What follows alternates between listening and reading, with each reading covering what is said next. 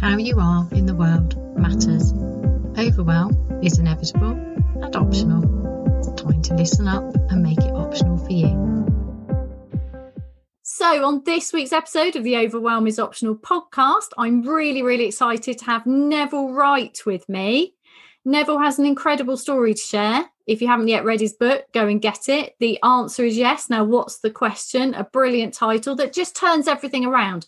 Now, Neville went from 37 pence to over 100 million by doing lots of things. But the thing I'm really interested for the listeners of this podcast is Neville reframes everything in quite an extraordinary way. And that has really helped him. And that's what really stood out for me about your story when I heard you talk. And that's why I've invited you here. So, welcome, Neville. Tell me about, I'd really like to know about when you felt most stuck in your life, but you managed to use your brilliant reframes to get unstuck and just keep going, keep going. How did you do that? Tell us, pick a story. Well, how how I was. Um, anyway, hello, and uh, thank you very much for inviting me uh, onto your um, uh, podcast. And Marilyn's just brought me a coffee, which I'm desperate for. Thank you very much, Marilyn, and uh, gives me a chance to uh, to understand the question. You you want to know uh, one time when my life changed have so many stories and it's clear that you want to share those stories because there's so much wisdom there. And you and marilyn have worked through a real roller coaster of a life to be outrageously successful. And what was clear to me is one of your strengths is you turn things around like your title of your book. Got it. Yes. Yeah. So there's lots and lots of turning points and i do think everybody has these in their life uh, some people recognise them. Thanks very much. And some people don't, uh, and and and keep going along. And I, I, think they're opportunities, and very often opportunities in disguise. One of those um, turning points and opportunities uh, was in 1978 uh, when we had a shop uh, for a year, and Marilyn had spent probably 50 or 60 hours in that shop every week, and I'd spent the Saturdays in there, and then we used to go to the cash and carries in the evenings, and at weekends we used to go to London to the uh, um, East End uh, buy-in, and and we did so much work. We was running around, um, uh, soaking all the, um, the oh, it's just absolutely brilliant. It felt brilliant, and it was all new to us. And then when we went to see the accountant at the end of the year, they said, well, you have not earned anything. And so we'd done all the work for nothing, not even took a wage out of it. And we'd got £1,500 worth of extra stock on the shelves, which wasn't enough to push the business forward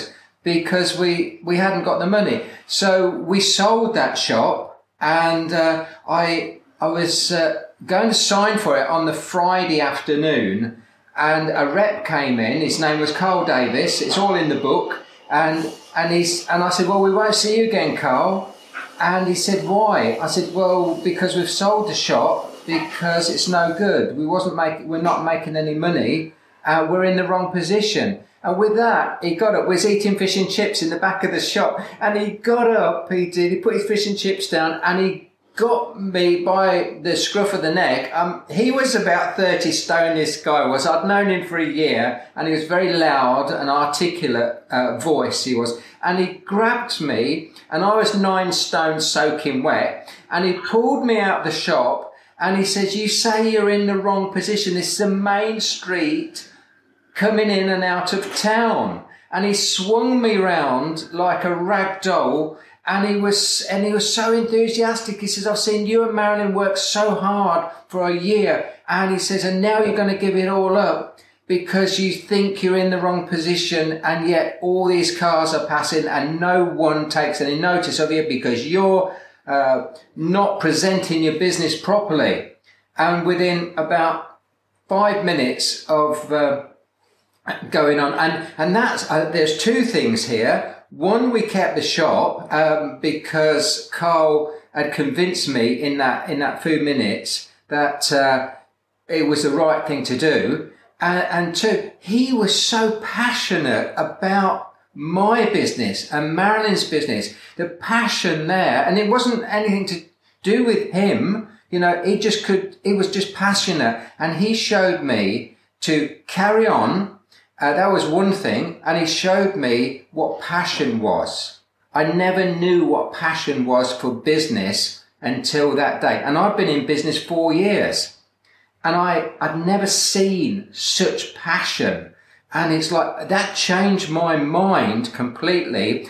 I mean, somebody uh, the other day I saw on Facebook says if you uh, if you need motivating, you shouldn't be in business. Well, God, I've been in business for four years, and that guy motivated me because he changed my mind, he changed my world, he changed everything because he stepped me up to the next level.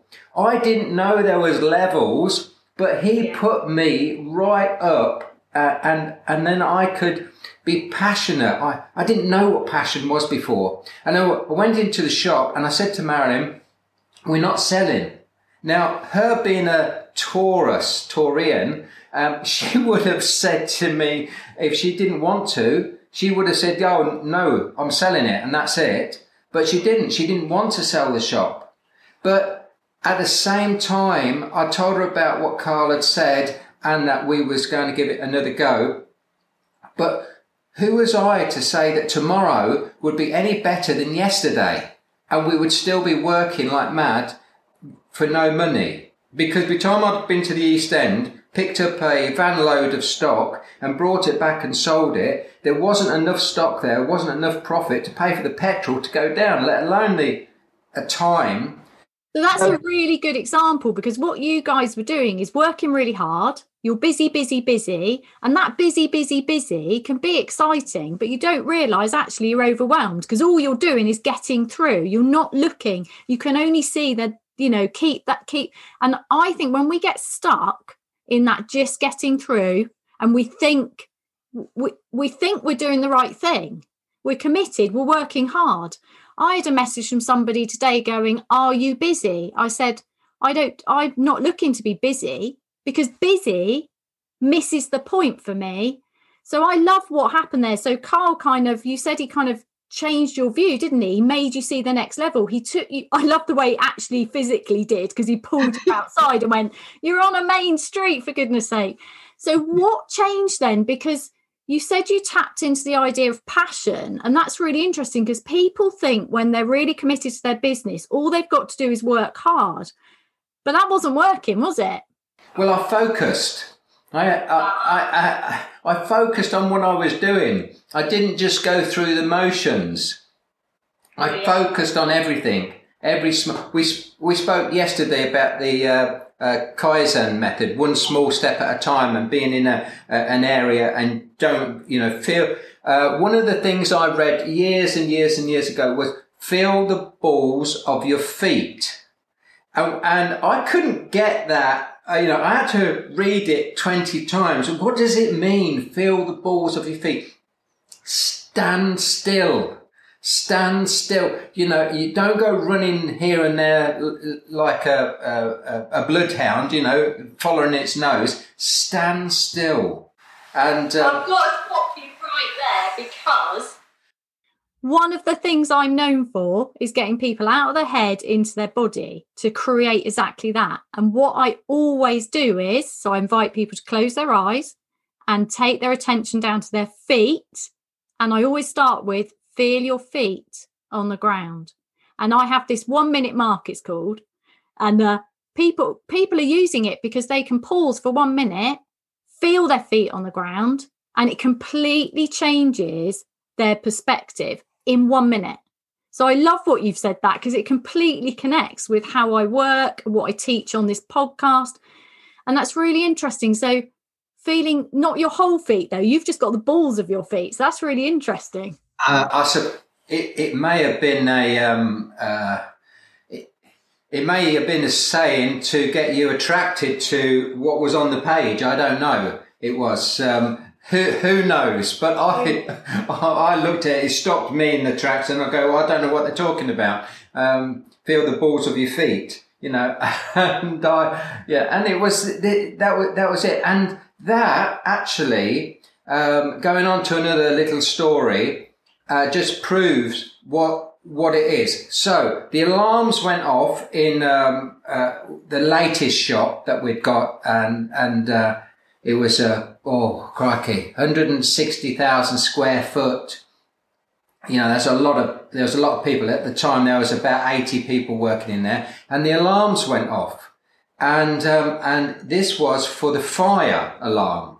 So in the warehouse, it was 12 foot, uh, 12 meters tall, the racking was, and two racks deep. So you had to be very, you had to be a very skilled person, uh, to be on a fork truck uh, with a little camera to go 12 meters high and two racks deep. And you could soon drop stuff, you know, and it could soon be a catastrophe. So anyway, this new driver came and he was told not to go in a certain place where there's lots of signs. So he did, as you do. And he knocked a six inch pipe and he broke it, broke the seal. And that was, uh, and then water was coming out of that. And, uh, and the, the fire alarms went off and um, and and it was a flood. And there were and I ran into the warehouse and um, there was already about 30 people in there uh, with the doors open sweeping all this uh, water out and uh, trying to get it into buckets and it was chaos. And I stood there for a second to assess the situation of all these people like going around like flies, panicking. And I'd got my security uh, manager with me. And I said, Barry, what's um, situation here? The uh, why is it coming out so fast? He said, well, when you have a break, the pumps come on. And we got some massive diesel pumps, and they came on.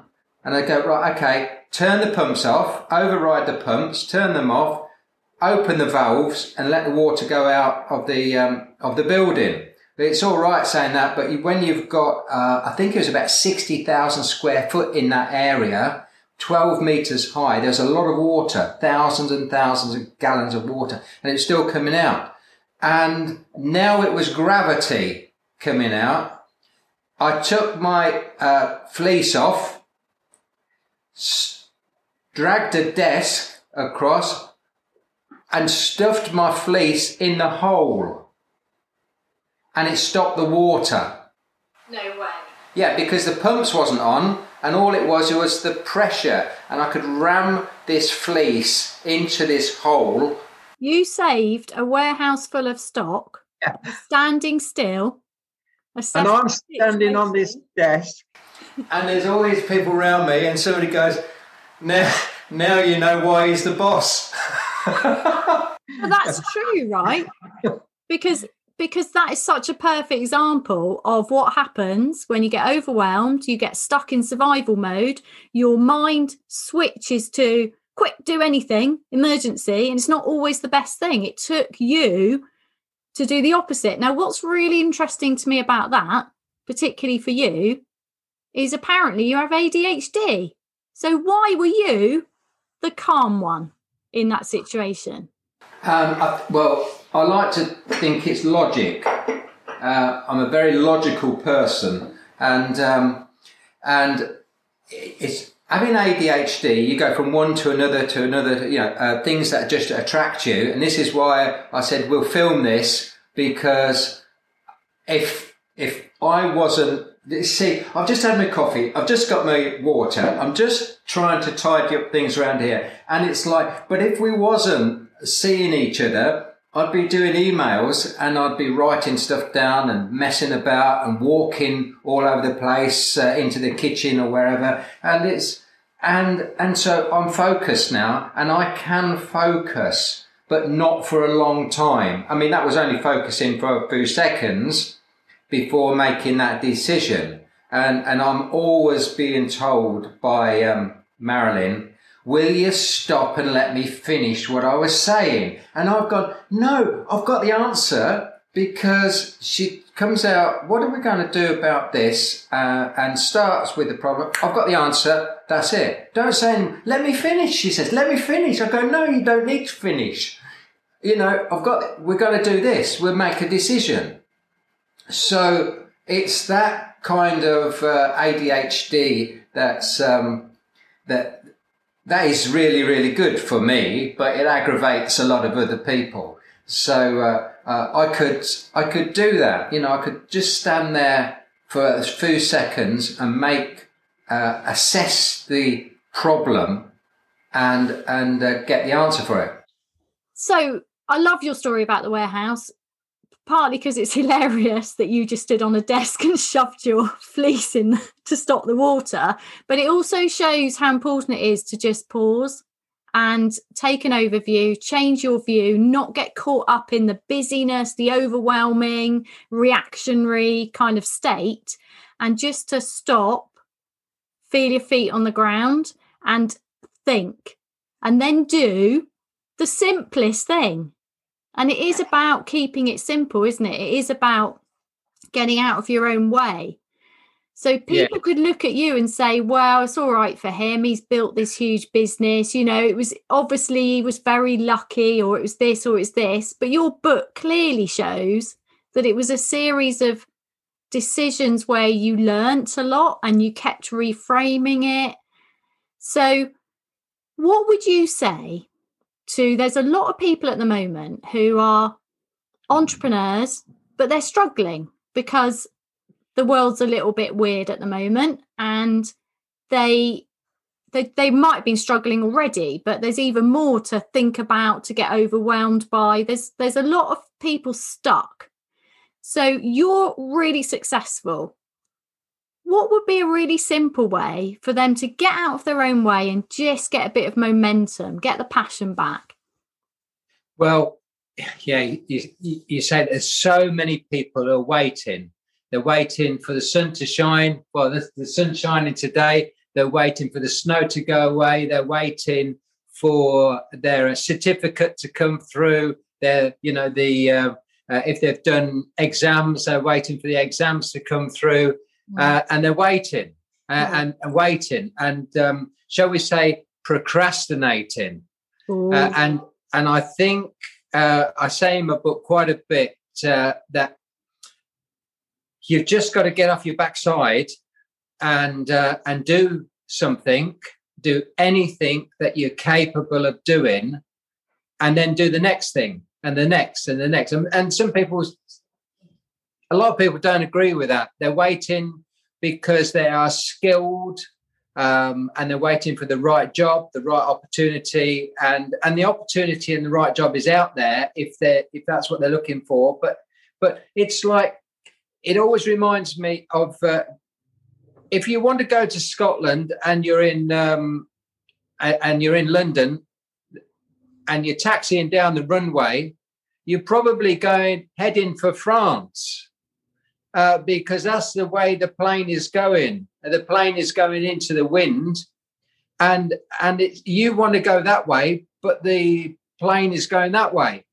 So it's like sometimes in life you have to go a different way, not because you want to, it's because you you have to. You you know. You, you can't wait until all the lights are on green before you go to town because you'll never get there. So therefore, you've got to go a different way and you've got to do whatever you can do and now because so many people procrastinate so many people um, look at the uh, I, I, went on a diet. Uh, that was one of my new year's resolutions. I went on a diet the 1st of january well it was uh, christmas uh, before christmas. So i thought by the end of january i'll have lost eight pounds. Um, and by the end of january in the in the 30 odd days, all I'd lost is 30 odd days. So so this is what happens, you know, because I wasn't focused. I wasn't um it, it, it, it, wasn't a priority for me. It was just yeah. one of those uh, things I put down as I, I would like. So yeah. I would like to lose eight pound in January, and all I lost is the 31 days in January because I didn't focus and I didn't get off my backside to you do as much as I should. Go on a diet. You just kind of you had the wishful thinking, but you didn't actually do it. I thought if I went on a liquid diet, it'd be better than food. I can't believe you were even thinking about it just before Christmas. Like, Christmas is fun because of the eating. I know, but you know, I, I go on. I normally go on an exercise and diet when I go on holiday, and everybody who comes on holiday with me go, "What are you doing? Why are you eating lettuce?" And I'm going because I can, uh, I can concentrate Yeah, yeah. on it No, I that. because I'm relaxed. I'm not overwhelmed by everything else that's going on. That's Yeah. a good, you know, when you put that into overwhelm, uh, you've got so much to do. You're in the office, you're working, you got you go on the sites, whatever you're doing, you've got so much to do. Yeah. You grab, you know, you grab that sandwich. Or if you go into the site and you know there's four or five guys there, you you're going to call in and get four or five coffees and some sandwiches are you going to leave yourself out? Or the, the burger van comes round for the bacon butties and the sausage butties and whatever. Are you going to stand there and um, not not to eat with them? So actually, the holiday gives you the space to really focus. Exactly, it does, and I need a holiday. Oh God, we all need a holiday. yeah, so I need a holiday to focus on, um, uh, you know, on health. Yes, absolutely. Yeah. So So So I love that bit of advice because that I I really like advice that empowers people to start where they are rather than thinking they need to learn more and more and more and keep absorbing information or they need to be better or they need to be more confident or they need to be more. I really like advice that says, look, you've got a ton more knowledge, you're more capable than you realize. Start where you are and just take action even if it's not perfect, even if it seems it's in the wrong direction just do what you can with what you've got is what you've said what you said and i i absolutely love that because that's possible for everybody it it is that there is uh, so many people. Um, a, a friend of mine, uh, his his son went to school and did very very well. Went on to college and did very well. Went to university and did very well. Um, and then I I do think if you stay around too long, you get to be part of the fabric, and you don't want to open the door to go out into the world. So they took another course and another course, and then they kicked him out when he was about 32 because he, he should have got a job there, really. Um, and then he couldn't get a job because he was like a scientist and he was too overqualified for everything that there was about. So he ended up in a menial job. Um, luckily, he liked it, but he could have done that like 20 years earlier, or well, not 15 years earlier. Um, because in that time you could buy a house or whatever. yeah You know, it's a lot of do, yeah people procrastinate. That's what I'm saying. They procrastinate, and and on education, if you're not focused and you if if you're just taking courses for the sake of taking courses and and you're not interested or you're not focused on it, um, then you might as well go out and get some practical um, you know uh, experience and then go back to uh, learning. And, uh, and and I've used my car for 30 30 odd years. I use that as a classroom. So by listening to tapes and CDs and you know books and stuff like that well now you can get books but you couldn't in those days.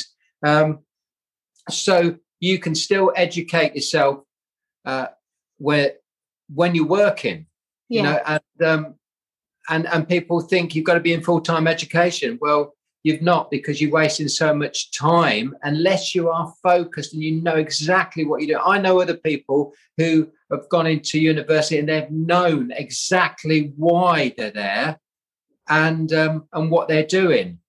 And and they've come out and they've you know they've they've done brilliantly well because you know they're they know what they're up to.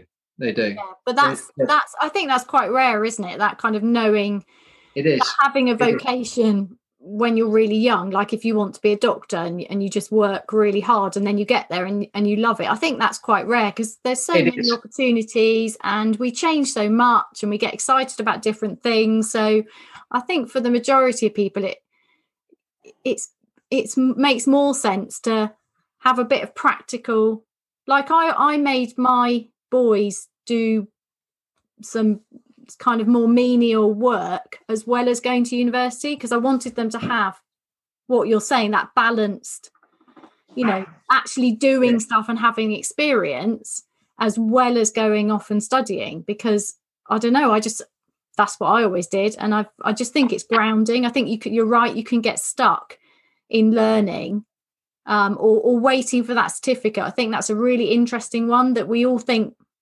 we can easily get into yeah i shouldn't be doing this because i haven't got that yet. Rather people than, yeah they, they won't take certain jobs because uh, it's um, too menial. Yet yeah actually it's teaching them an awful lot uh, that they don't realize. And um, and, and for every hour somebody sits on their backside earning nothing well you know it's an hour of their life gone and um and they're one, learning. learning yeah they're, they're not learning not earning yeah, so, I was thinking about. I'm going to ask you, what's the worst job you've ever done? Because I know the worst job I ever did was for the National Coal Board in 1987, one pound sixty-two an hour. Sat in a cupboard filing um, miners' redundancy notices, which came off those old computer printers with the holes at the side. Do you know what I mean? And right, yes, I do. The, and then put and that there was a wall of files and there were on the floor was stacks and stacks of this folded out computer paper and i was supposed to take the holes off and put these terrible miners redundancy notices that was the that was worse than some more menial jobs i'd ever done one pound 62 an hour but i'd rather have done that than sign on because i don't know i just have always taken any job so, what's the worst job that you've um, done? Lot. I've had lots and lots of uh, jobs where I wasn't in control of of what I was doing, and that was that's the worst thing yeah. I think I could ever have. Not being competent and in control uh, of what the task was. So this is where training comes in, and this is this taught me an awful lot about don't expect people to be interested or to be able to do things if they're not trained, you know, to to do it. And so you this is why we have a you only do that because you've done the jobs where you didn't feel in control. And that's what you're saying, isn't it? It's better to just do something than nothing because you don't know when you're going to learn the skills. So for me, being sat in that cupboard filing minus redundancy notices taught me that it was worth me pushing myself more to do something more interesting. Otherwise, you get stuck in those kind of jobs. And I, I think you're right that the you never know the lesson you're learning at the time by just taking action. You, you, you don't. And um, and if you do a job really well, if you get it if you get um, if you make yourself enthusiastic because that's the only job you've got and you're not um, you can't get another one then do it better than anybody else because somebody's going to come along and uh, employ you for another job if you and i say to people if you haven't got a job go and work in mcdonald's or somewhere because it's one of the best places you can yeah. you can go because it's got thousands and thousands of jobs it has all different types of jobs and you can either go up the ladder or if you're really, really enthusiasm, uh, enthusiastic about serving the customers and getting it right, then a cus- every single customer who comes to you uh, is giving you an interview, and and one and one day somebody will come who's got a job for you, and if you're a mm. miserable, um, you know, so and so, then they're not going to give you a job. But if you're uh, the best server on the line there, they're going to pick you out and they're going to give you a better job. I love that. That's a really good reframe, isn't it? Go, although I've actually heard McDonald's is one of the best companies to work for because they're so on the training and, and advancement. But I love the idea that even if you're in a job that you don't really want, that you don't, you know, you wish life had turned out differently, if you do it really, really well, There's nothing like doing something well and smiling and surprising somebody, is there? No, no. And you, and if if you know what you want, and uh, because you've seen it, uh, seen somebody else do it, and they've inspired you, then you can do it. It's just in the mindset. It is. But so people want to be instant um, millionaires, and um, unless you win the lottery, you know you, you're not you're not going to be an instant millionaire. That's the only way to to do it, I believe, to win the lottery. And and, and boy, didn't I win want to win the lottery when I was young, you know. So uh, once you've got that out of your mindset that you you're not going to, you you you've got to start working yourself. You know, you Yeah. can't have people give you. And then and then what would you do if you got a million pounds? I was going to say, what would you do? Yeah, what it- would you do with it? Yeah. Uh, and um, the money uh, would go to somebody else who would look after it. And that's what money does. It gravitates to somebody who's working it and looking after it because money is like the same as uh, people. People gravitate to somewhere that's they're going to be looked after Mm. and um, and they're going to be made use of. They are. Their talents are. I love that. So I did read in your book or somewhere that you think there should be, was it a 1 million more self employed people or something? I do. I'm I do. really interested in that. I agree, but I want to know why you wrote that. And I'd like to know a bit more about that. Well, just um, ring any big utility company and try and get through to somebody and try and get anything done. You, you know, you, it's it's virtually impossible. Whether it's a telephone company or a, a gas electric company, whatever it is, you know, um, and and and try. People are looking for something for for solutions to their problems, uh, and uh, the bigger the companies get, the worse the solutions get because then you're talking to somebody like in a different country who knows nothing about what's happening in your area. So um, the more self-employed people, the more I know it's uh, it, it, it, it's dreadful at the moment for entrepreneurs who are um, uh, stuck with certain situations, like the restaurants closing. You know, we've got investments in about 30 restaurants in cen- in the centre of London. Well, if you was out in the sticks, you you could do your takeaways, but you can't in the centre of London because there's people are not using the offices. Thousands and thousands of people Mhm. are not going to the offices. You know, if they've been relying on those, um, it's very very difficult. So, uh, but if you are a, a self-employed person, you can get a burger van. You can get a little. Um, you can do something different. You have to. You have to find the customers, um, and then you employ start employing people, and then you're educating people. It's a lot different being educated by a self-employed person Mm. uh, than there is to go into a big corporate and be educated. Completely different. Because I find that when you're in a big corporate, they'll give you a, a niche job to do in a in a uh, a chain of jobs, and everybody is doing a niche job, and you can't connect all the dots. Whereas in a small company, you can wear so many hats and understand and learn how to run a business. So you, because you're doing everything, you're doing Yeah, everything from the yeah. ground up, and you understand the whole process. If you get bigger uh, and go to a big company, you can't understand the whole process, so you just do a niche job, and then if you're made redundant, where do you find another job to fit that niche? Yeah. It's very difficult. So I think you need another million uh, self-employed people to make the country uh, work. Um, but I've always thought that, you know, for the last 40 years, I've always thought you need another million people. Um, and now you you need even more. You do. And now it's a great opportunity.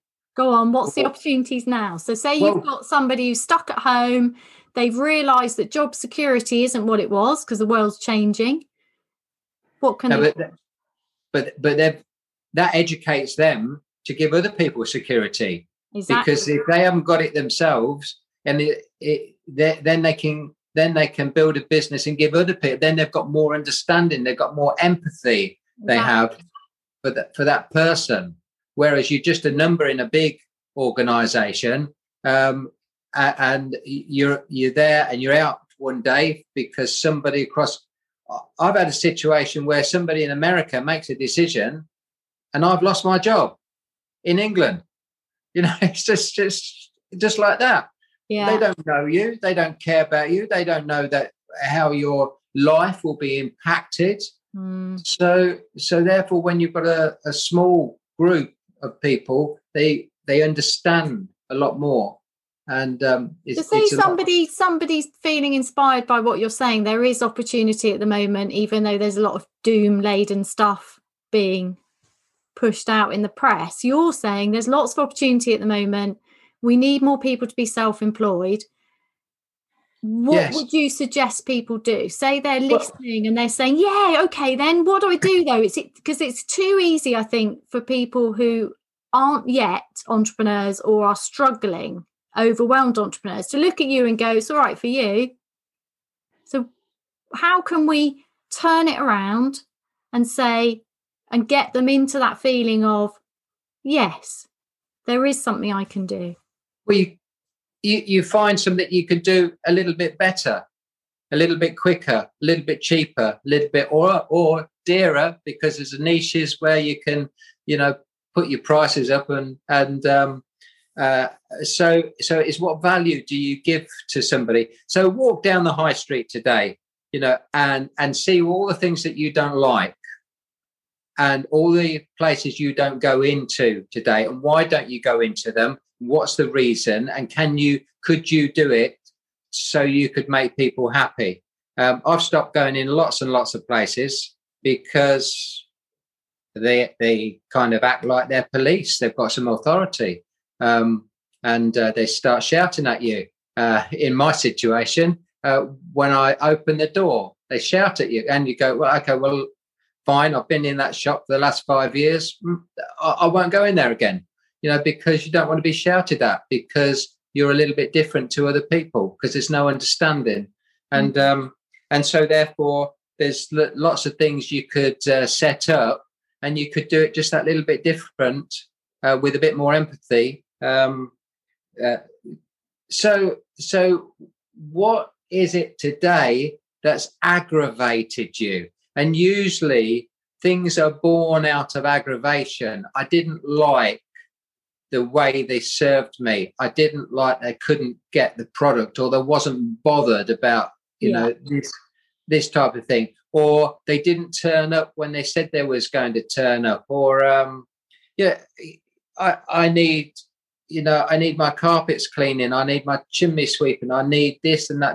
I- you know, you can start virtually with nothing, and and um, and then but the problem is that people very often they start to do something and they think that's it that's the world.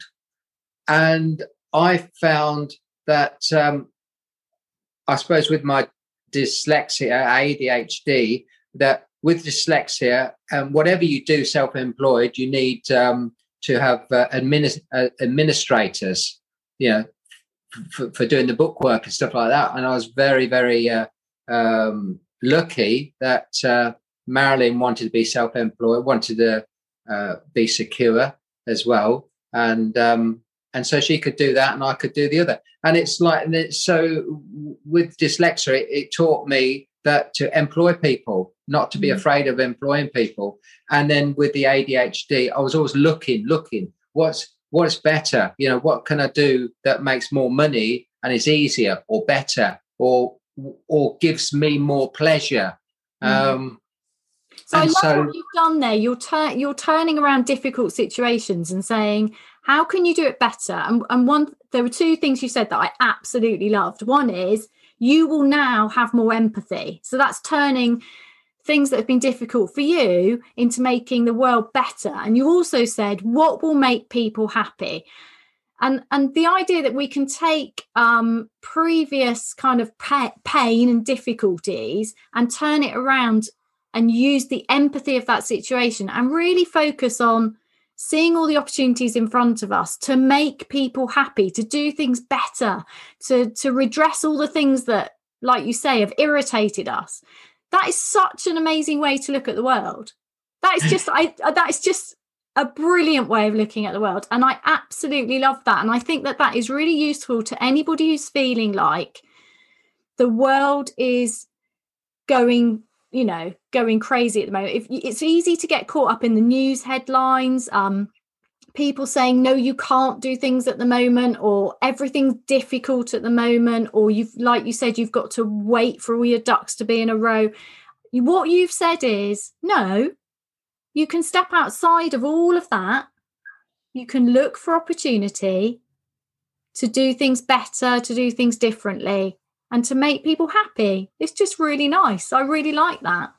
It, it you could turn on the telly now and you've got two comedies. One one's called the news, the BBC or whatever it is, and and the other one you could watch the old programs, Victor Meldrew, right? And you now he's better because that's more educational. That is Victor. He shows you all the things that is so frustrating in life, and it's like it, it give you so many ideas to become self-employed. Yeah, I love that. So that's that's Neville's tip for getting out of bed, turning your life around. Watch yeah. Victor Meldrew. For, yeah, just make sure you you watch the right comedies. You know, because some people think you know turn on uh, some of the comedies and they they take notice of it too much. yeah, yeah, and that's on every hour. That is where Victor Meldrew is probably not. yeah, reverse right, is psychology. Is that your so what's your if we just summed up yeah and gave people one main takeaway for getting out of overwhelm and being able to take that action that you talk about, what would you say to them? Well, a stopped clock is right twice a day.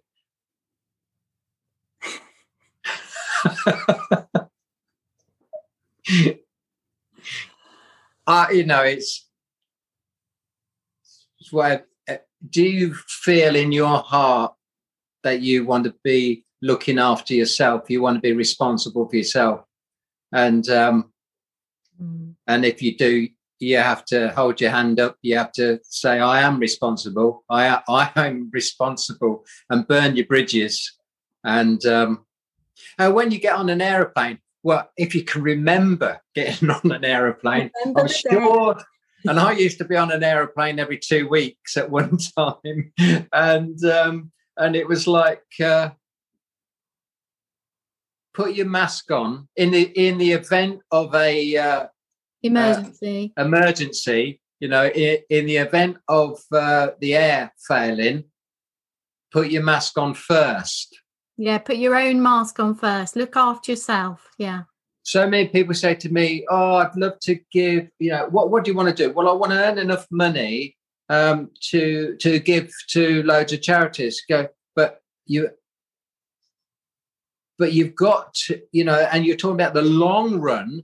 So you've got to look after yourself first mm. to be able to build that up to get a, a consistency that you can do that with surplus uh, but you can't make it the priority for start because you'll end up in the same situation. Yeah. So so you end up if you if you don't put your own mask on first on the plane, but uh, uh, lack of oxygen, mm. unfortunately, you're not going to be able to help anybody else. Yeah. Thanks for that. Yeah. Right. Yeah, and thank you so much for sharing some of your brilliant stories. There's so many more stories that you have to share in your book. And I really do recommend people get it, read it, share it, and and yeah, digest it. I'm still reading it. I was tempted to do that thing where you skim read a book for a podcast, but it's not how I like to do things at all. I grabbed the opportunity to talk to you because I loved what you shared um, in the business group I'm in. And I, I'm just delighted that you said yes. So thank you so much for being with us today and sharing some of your wisdom and your humour and your generosity. It's really appreciated. You're very welcome. Thank thank you very much for inviting me on. Thank you so much for listening to this episode of the Overwhelm is Optional podcast. If you find this podcast has lifted your day, inspired you, or helped you in any way, please take some time to subscribe or share it, or preferably both, so more people can find out about my work. To connect with me, please email me at heidi at heidimarke.co.uk. That's Heidi, H E I D I, at heidimark with an E dot co dot uk, or visit me on all the normal social media platforms at Heidi Marke.